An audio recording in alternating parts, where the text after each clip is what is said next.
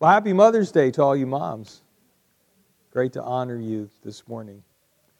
We are continuing this morning in our study of the book of Mark. We are in chapter 3, verses 7 to 19. Chapter 3, verses 7 to 19 of the book of Mark. So if you would open to that passage in your Bible, whether it's paper or electronic, if you would open to that section of Scripture, uh, we will uh, study that this morning. Mark chapter 3, starting at verse 7 through verse 19. All right, we read Jesus withdrew with his disciples to the lake, and a large crowd from Galilee followed. When they heard all that he was doing, many people came to him from Judea, Jerusalem, Idumea, Idumea and the regions across the Jordan and around Tyre and Sidon. Because of the crowd, he told his disciples to have a small boat ready for him to keep the people from crowding him, for he had healed many, so that those with diseases were pushing forward to touch him. Whenever the evil spirits saw him, they fell down before him and cried, You are the Son of God. But he gave them strict orders not to tell who he was. Jesus went up on a mountainside and called to him, called to him those he wanted, and they came to him. He appointed twelve, designating them apostles that they might be with him and that he might send them out to preach and to have authority to drive out demons. These are the twelve he appointed Simon, to whom he gave the name Peter, James, son of Zebedee, and his brother John. To them he gave the name Boanerges, which means sons of thunder. Andrew, Philip, Bartholomew, Matthew, Thomas, James, son of Alphaeus, Thaddeus, Simon the Zealot, and Judas Iscariot, who betrayed him. Let's bow together in prayer. Father, thank you for your word and the fact that we can trust it 100%, that it is totally reliable, and that we can, through it, we can learn of you, learn of your grace, learn of your love, learn of your mercy, learn of your judgment. We thank you we thank you for giving us your word and for the fact that it can give us the content of our teaching. It corrects us and challenges us and puts us on the right path when we, were going, when we are going in the wrong way. And it trains us to serve you righteously. Lord, as always, we thank you for your Son's willingness to go to the cross of Calvary and take our sins upon his innocent body, that by believing in him we can have the hope of eternal life. Lord, we thank you. We ask you to guide us in our study this morning. In Jesus' name, amen. One writer summarizes our passage this way Unless Jesus wished to be involved in a head on collision with the authorities, he had to leave the synagogues, not out of fear, but his hour had not yet come. That's an important concept to get as we go through, especially these chapters of Mark, that Jesus was waiting for the time the Father had assigned to him. And so uh, he, when you see him telling the demons in this passage, for instance, not to tell who he was, his time hadn't yet come. His time hadn't yet come. So it's not out of fear. It's not out of fear but his hour had not yet come. So he left the synagogues and went out to the lakeside in the open sky. Even there, the clouds flocked to him. So, so large were they that it became dangerous, and a boat had to be kept at the ready just off shore. The crowds didn't wait for him to touch them, they rushed to touch him. Well, what we have this morning is we have two parts of our passage. Verses 7 to 12 is, a, is kind of a summary, a picture, a snapshot, if you will, of the ministry of Jesus Christ. And what you see is people in need. People in need, and Jesus Christ meeting their needs, teaching them to draw them to Himself. Uh, many of them came for the wrong reasons. Many of them came to use Jesus, not to worship him, to use him, not to believe in him. And so the first part, verses 7 to 12, is a snapshot of Jesus' ministry.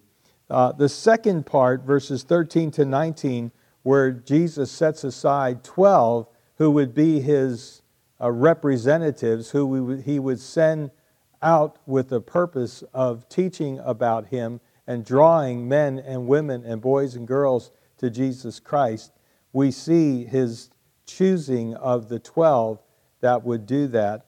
And one thing interesting, and we'll talk about that in a few minutes when we get to it. Well, not a few, but it, will be a, this morning uh, when we get to it. That Jesus kind of gives the disciples nicknames.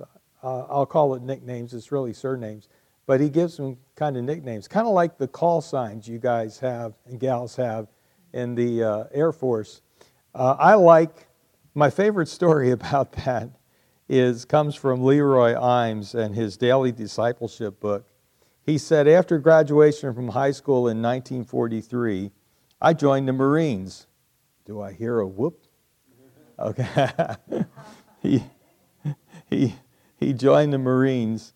Uh, he said, I was hoping that they could toughen me up and help me learn how to hold my own. I always had a secret desire to be a rough and tumble guy. In fact, I even had a nickname picked out for myself Nails.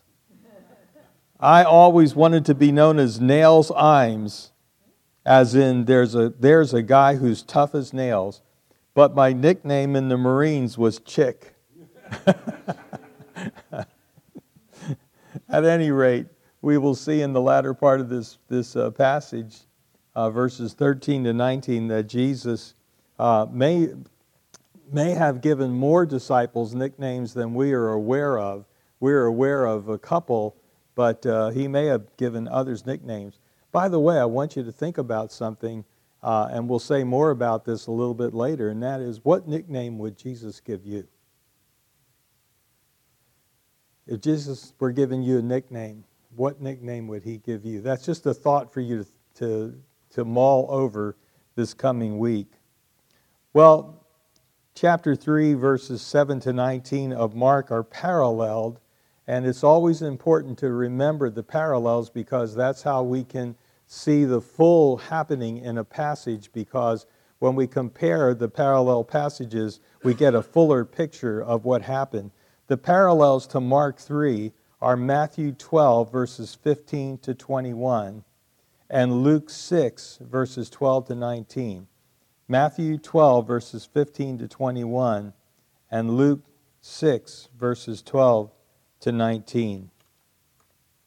Well, let's look at the first part of our passage, verses uh, 3 to 12, or 7 to 12. Jesus withdrew with his disciples to the lake. Now, the lake there was no doubt the Sea of Galilee, is what's meant.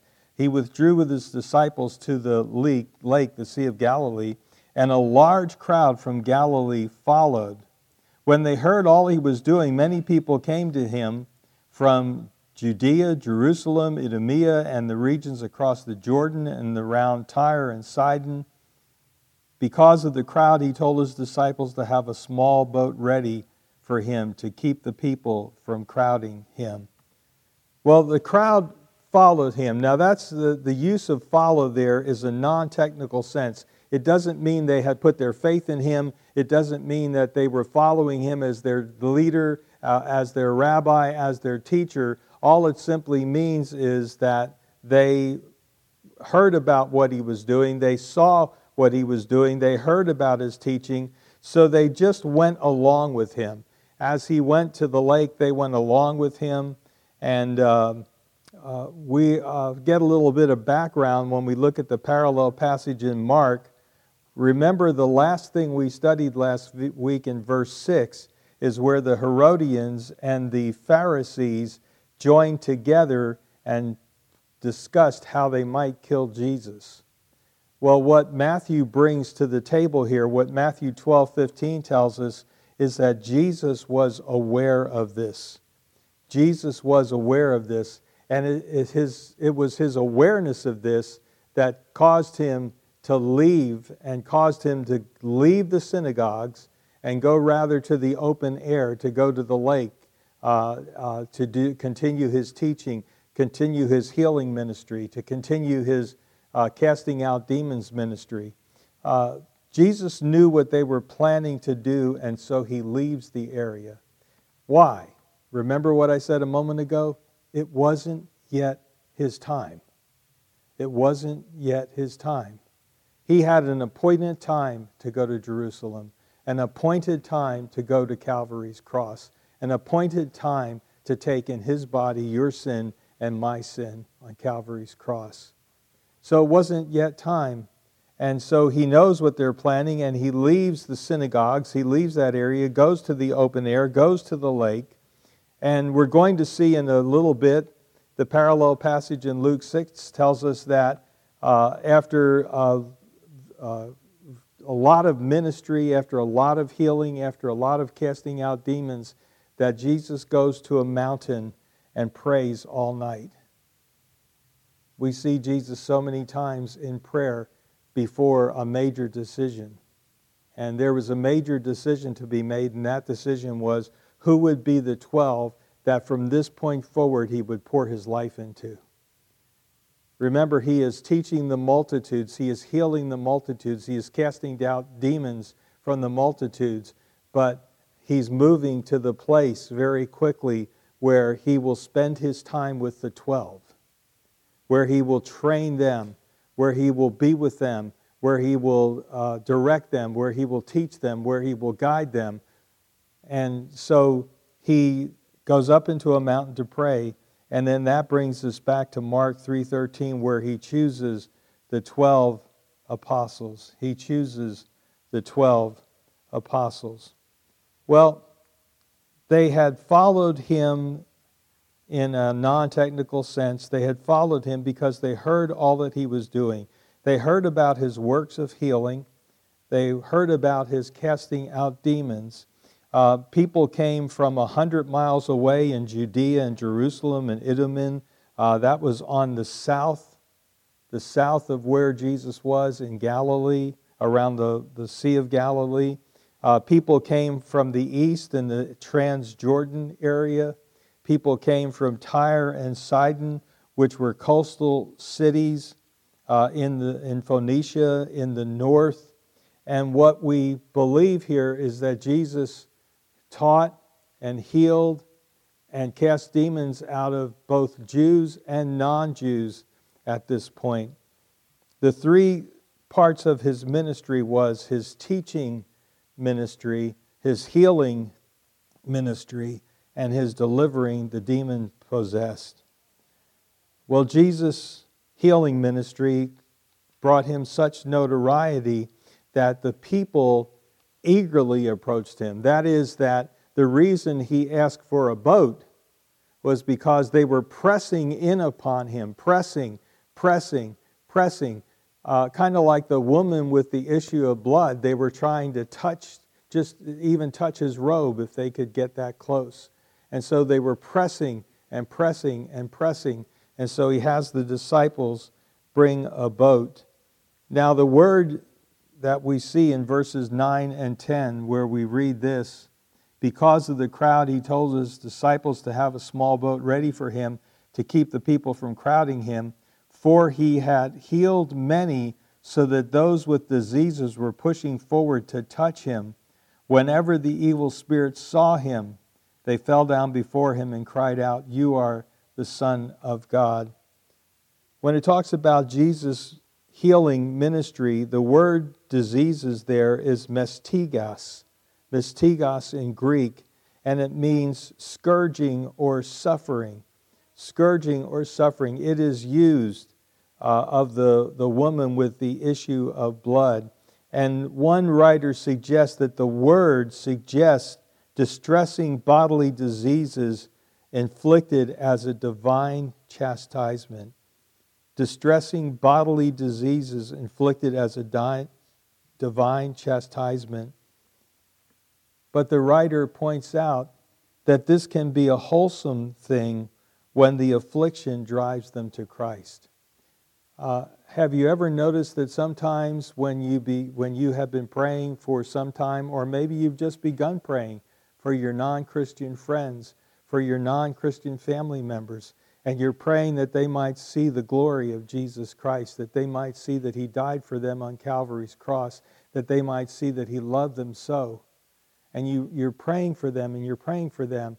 And then all of a sudden, some horrible thing comes into their lives. Maybe it's a disease, maybe something happens to them or their children. And you say, Why? Why, God, did you let that happen? I've been trying to, to lead them to you. I've been trying to share my faith with them. I've been trying to see them come to Jesus Christ as their Savior. And yet you seem to have put a roadblock in the way.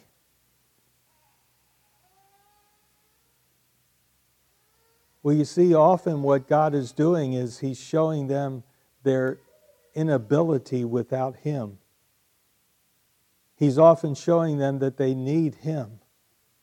And so, as the writer said, these diseases, these mastitis, these scourges, this suffering that God brought upon them was a wholesome thing when the affliction would drive them to Christ.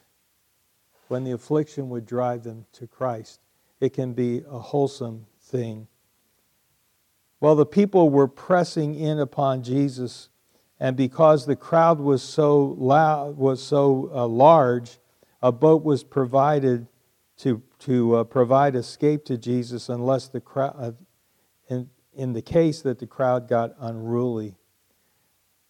There was another part to this, and that was this: the danger that the crowds that Jesus drew would cause him to be open to the charge of leading an insurrection. Of leading an insurrection. Please understand that for the most part, these were not spiritually motivated crowds. They were motivated because Jesus healed.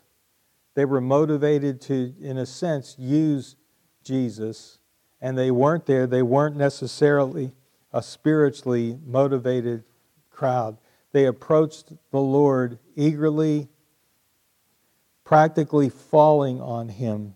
And the, the tense here in verse 10, where we read, For he had treated many so that those with diseases were pushing forward, is a present tense. It means they continued to press.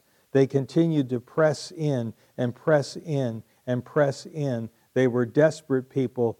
They were needy people, and they knew that Jesus could meet their need even if they didn't understand the spiritual implications of who Jesus was. The healing would be a way in, so to speak, a way in for them to, to have their eyes open and see who he really was. So the present tense shows us that this was a chaotic situation.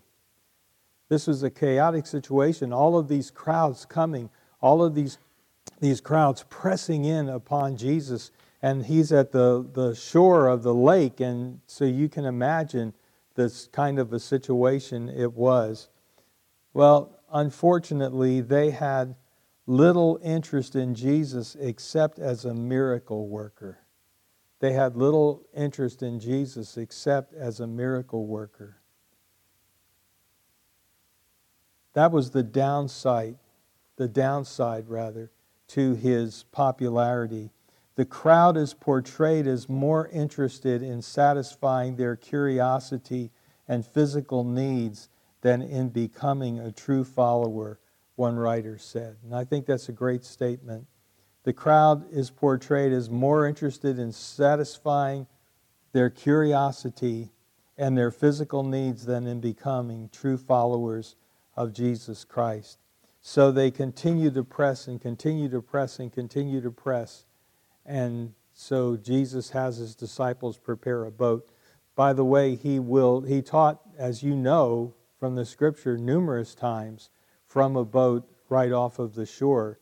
In fact, coming up after this incident and after he chose his 12 disciples, Jesus would go out in a boat on the Sea of Galilee and teach, uh, teach them the, the, um, ethic of the kingdom, the ethic of the kingdom in what we call the Sermon on the Mount. The Sermon on the Mount. He would do that from a boat. Well, verses 11 and 12 tells us that the other thing that happened here is that he was casting out demons. Whenever the evil spirits saw him, and we've talked about evil spirits and demons uh, who are actually fallen angels who join Satan in his rebellion against God. They are personal beings. They are personal beings, and uh, they uh, do the bidding of Satan. They do the bidding of Satan, and part of the bidding of Satan is to destroy people's bodies. To destroy people's bodies. They, uh, their desire is to make life difficult for people, and especially to keep them away from Jesus Christ. So we're told in verse 11 whenever the evil spirits saw him, they fell down before him and cried out, You are the Son of God. But he gave them strict orders not to tell who, they, who he was. The demons, uh, the demoniacs, were in the crowd, and those, the demoniacs were those whose speech and behavior were dominated by evil spirits, those whose speech and behavior was dominated by evil spirits. They, rec- they recognized Jesus' true sat- status as Son of God.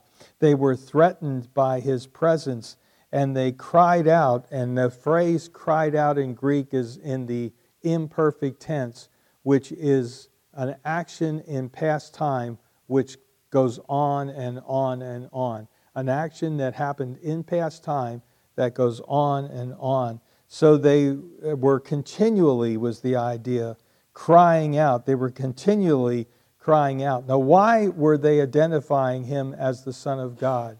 You might wonder, why would they do that? Isn't that kind of uh, pointing people to him? But the reason for them crying out was it was an attempt con- to control Jesus. It was an attempt to control Jesus. What I mean by that, it was the concept in that day that knowledge of a person's precise name and knowledge of the quality of that person would allow you to have to gain mastery over them. That was a concept that was common in that day that uh, the knowledge of the precise name of a person, the knowledge of the quality of that person would confer mastery over that person. And so it wasn't that they were trying to advertise Jesus by identifying him as the Son of God. It is that they were trying to gather some kind of mastery over Jesus Christ. Well, Jesus gave them strict orders, verse 12 tells us, not to tell who he was. Now, God's plan for Jesus, as far as identifying himself and as far as declaring his messiahship, declaring who he was, God's plan was progressive disclosure of his identity and mission. Progressive disclosure of his identity and mission. In other words, little by little by little, it would become evident who he was. It would become evident why he had come. And so God's plan for Jesus was progressive disclosure of his identity, progressive disclosure of his mission. So Jesus silenced the demons. Why? For two reasons. Number one, it was the time for clear revelation of who he was had not yet come. The time for clear revelation of who he was had not yet come. And secondly, the second reason for his silencing the demons is because the demons were hardly an appropriate herald for him. The demons were hardly, hardly an appropriate herald for him. So we see Jesus' ministry here. We see that there was a great need upon the peop- uh, among the people. Uh, we see here that Jesus could meet that need, and so he did meet that need.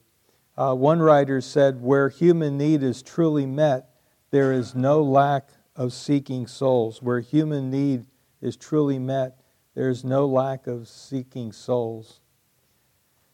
Well, people are still in need. Wasn't just the first century that they were in need, and it isn't just healing that they have need of. The, the greater miracle that Jesus did was not healing miracles. The greatest miracle that Jesus did was to save people.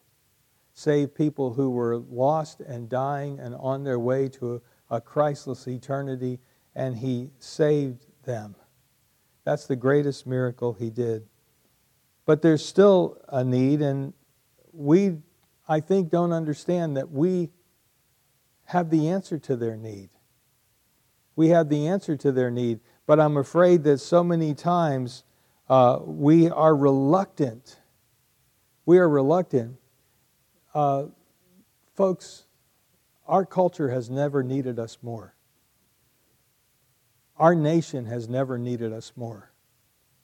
They have never, that in my lifetime that I can remember, needed us more than they do right now. Now, this was all put in perspective way back in 1985, you know, in the dark ages, uh, by a man who wrote a book entitled Unleashing the Church, and it was a seminal book for its day. And I think it still has a lot to say to us today. And he dealt with these ideas that there is a need yet out there today. We have what people, unbelievers, need, what the people of our culture need, the people around us need, and, but we are reluctant to share with them and answer that need. Let me share with you what he said. People and relationship, uh, people are still in need today. People and relationships are being destroyed at an alarming rate. Lying, stealing. Now think about this. He wrote this in 1985. Think about how much worse it is today. Think about how much greater these problems are in our lives and our society today. People and relationships are being destroyed at an alarming rate lying, stealing, getting high, drugs and alcohol, premarital sex, extramarital sex. And uh, then he per- parenthetically says, We don't break God's laws, they break us. And that, that's a great statement that we don't have time to unpack this morning. But he goes on to say, all, destru- all destructive to people, personality, relationships. Is there anyone I can trust? Is there anyone who cares? Uh, we have a society that's just crying out. That's crying out. We have broken marriages, broken homes. We have husbands and wives saying, Is there anybody I can trust again? We have children saying, Is there anybody I can trust? I trusted my mom and dad but they couldn't stay together. Is there anybody I can trust? We have a society asking, Is there anyone I can trust? Is there anyone who cares? I don't think anything's changed since 1985. If anything, it's gotten worse. If anything, it's gotten worse. Well, he goes on to say, We have what they need. And, and I love this, and I hope you listen to this, and I hope you take this to heart. Our churches possess the nation's greatest, most precious resource. It's not oil or coal, it's people who still live by a value system based on scriptural absolutes.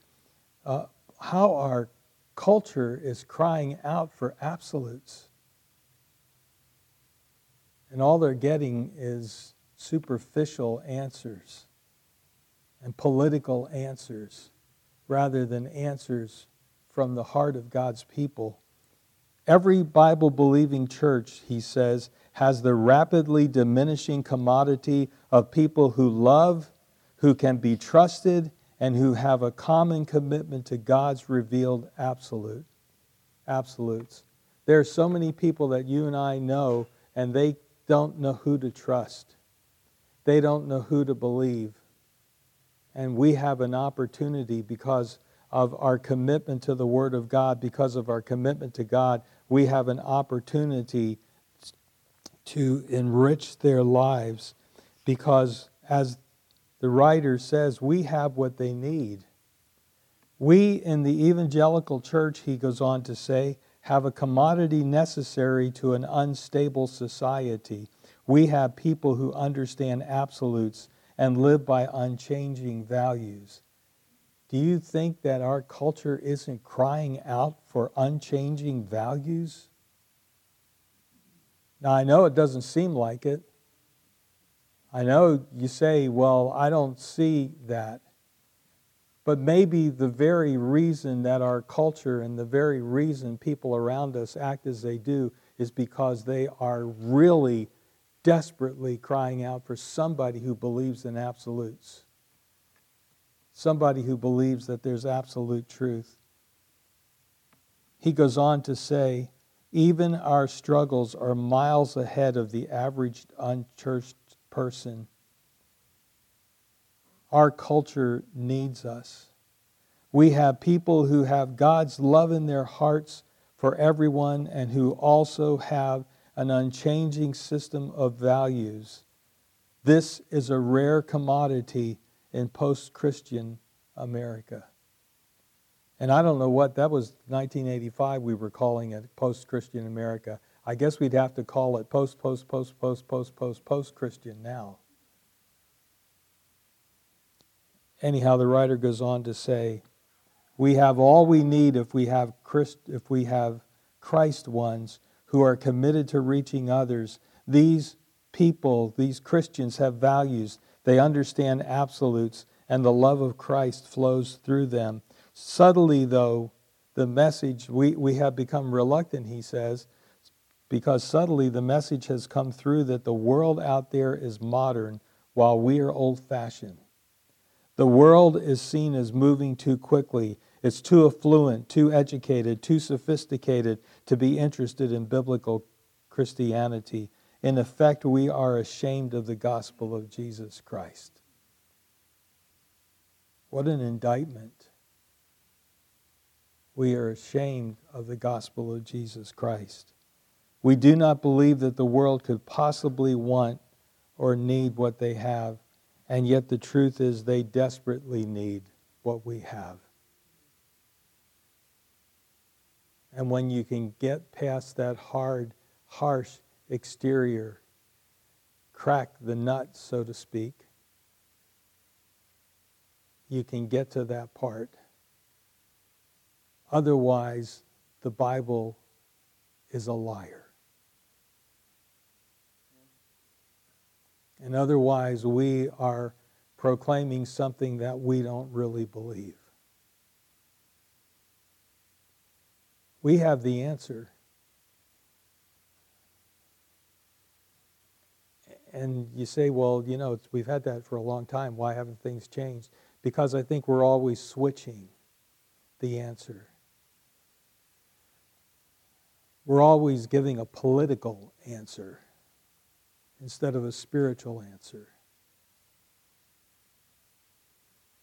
Trying to change people's ideas rather than see their hearts change.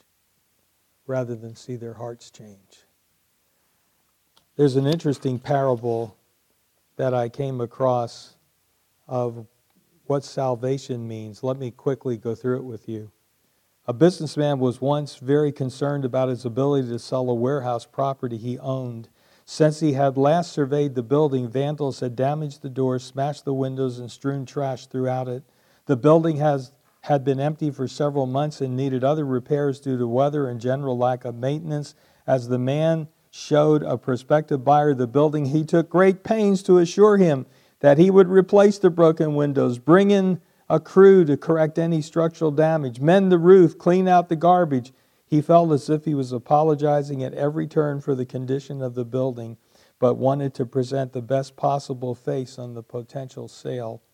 To his surprise, the buyer finally said to him, Listen, forget about the repairs. I'm going to build something completely different on this land. I don't want the building, I want the site.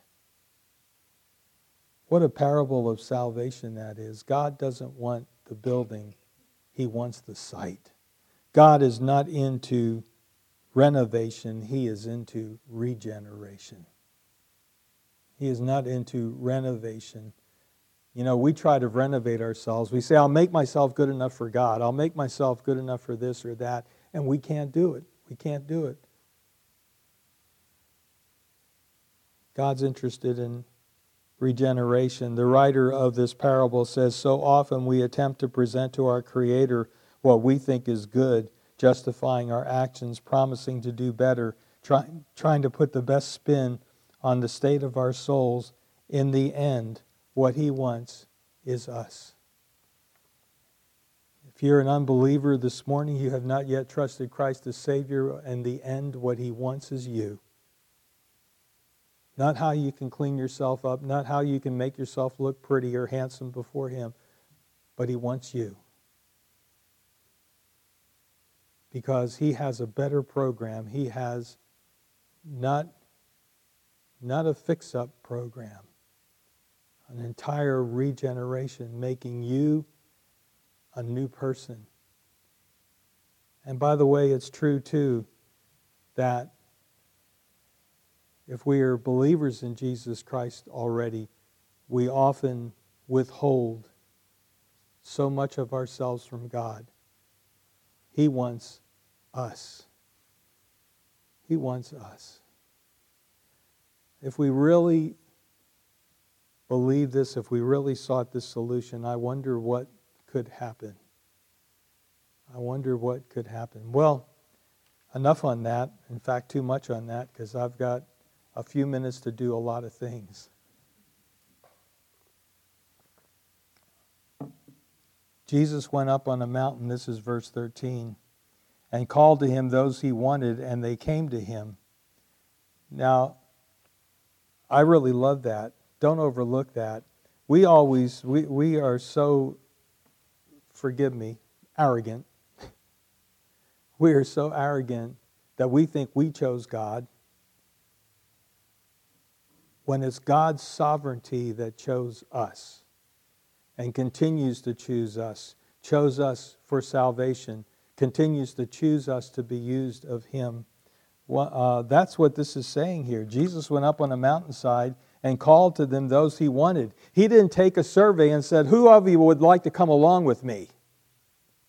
Let's go. We'll have a high old time. Uh uh-uh. uh he looked out at that crowd. And by the way, apparently a, a larger group followed him up the mountain uh, other than the 12. And then in the morning, there's a smaller group. And then when Jesus chose his disciples, he chose 12 out of all of those people. But he did the choosing. Do you understand? He did it sovereignly. He didn't take a poll. He didn't ask for a show of hands who would like to come with me. He didn't ask for them to walk down the aisle he chose who the 12 would be. He still works that way today.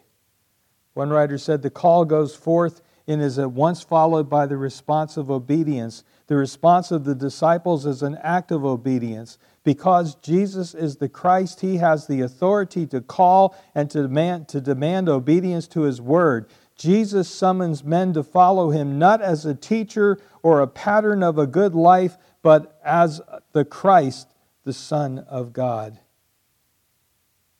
One writer said, Many of us, like the disciples, knew a time in our life that was before Christ when we had little ideas where little idea where Jesus would lead us or what he would require of us during the time, and here's a question for you and for me.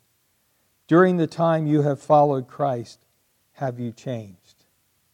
Are you a different person? Am I a different person from when we trusted Christ?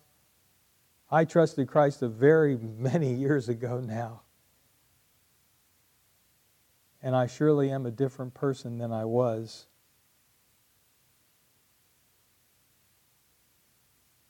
During the time you followed Christ, how have you changed? How are you changing still, not only in your beliefs, but also in your behaviors, your priorities, your values, your career goals, your circle of friends, and the things that define you as a, as a person? Have you and I responded to his sovereign call? First to salvation and then to discipleship. Another writer said his choice proceeded out of his infinite wisdom and understanding when he called them. It was not because they had asked to be called, and when he called them, there was no room for protests of ability. He assumed responsibility. You know, he didn't call the 12 and then say, Now, who of you feel inadequate? Because I would hope all 12 would have raised their hands, even the one who betrayed him. I would hope we would raise our hands and say, I feel inadequate. But you see, inadequacy or my feeling of inadequacy isn't a reason not to follow him. Because he takes responsibility. He takes responsibility for you. He takes responsibility for me. He calls us, and then he takes responsibility for us. And our feelings of inadequacy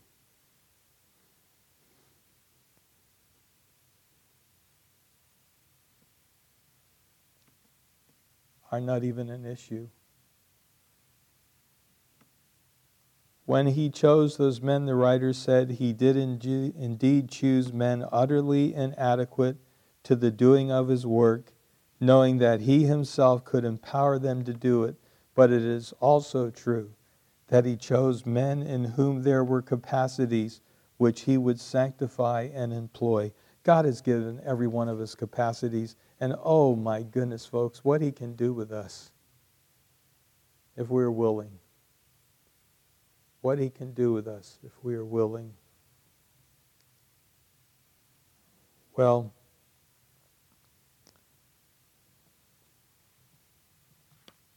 I've got to decide what I'm not going to cover here.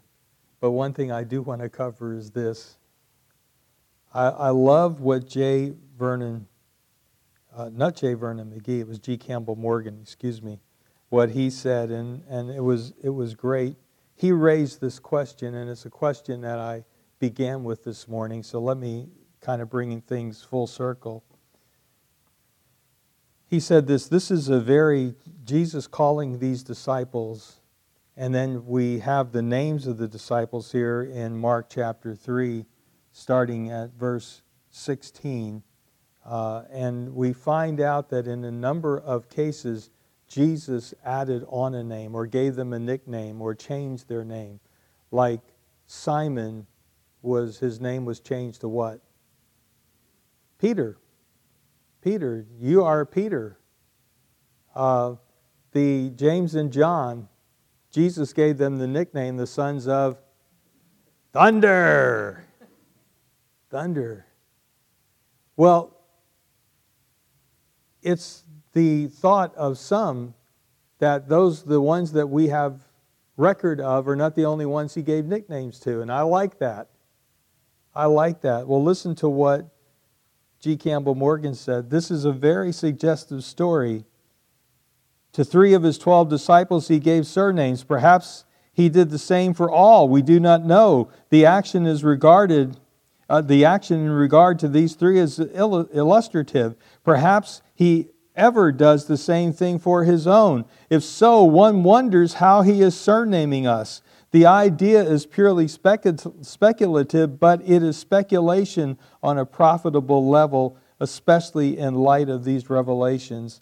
Simon he surnamed Rock. Oh, the Rock. How do you like that? A first century rock uh, first century Jane, Dwayne uh, Johnson. Uh, Simon, he surnamed Rock. This Simon was impulsive, r- restless, inconsistent, lacking cohesion, yet he surnamed him Rock. The name was an indication, listen to this, folks, this is so good. The name was an indication of his unrealized natural capacities and of the Lord's ability to realize them. Jesus saw in him what he could be. Jesus saw in him what he really was. When he looks at you and he looks at me, what does he see? He sees what we could really be.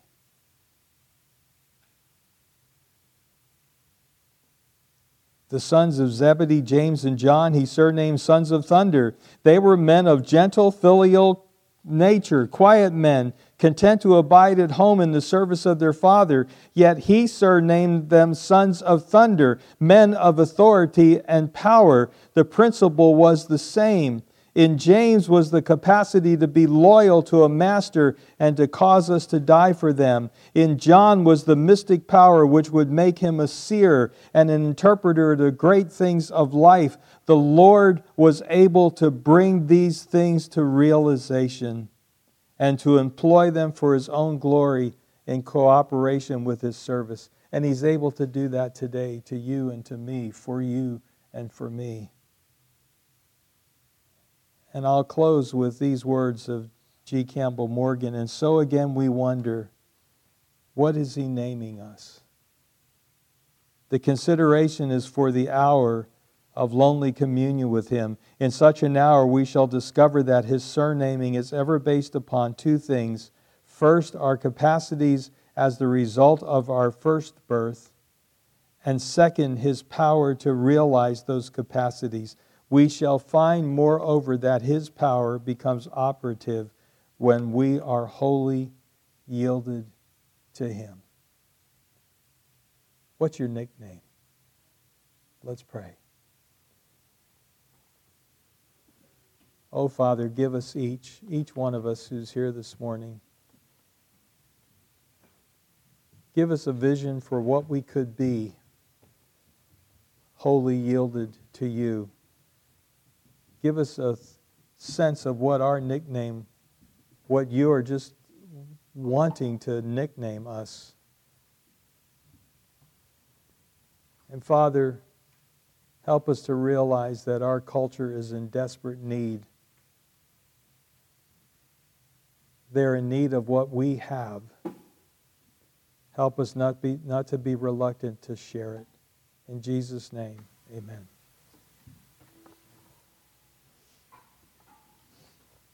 Amen.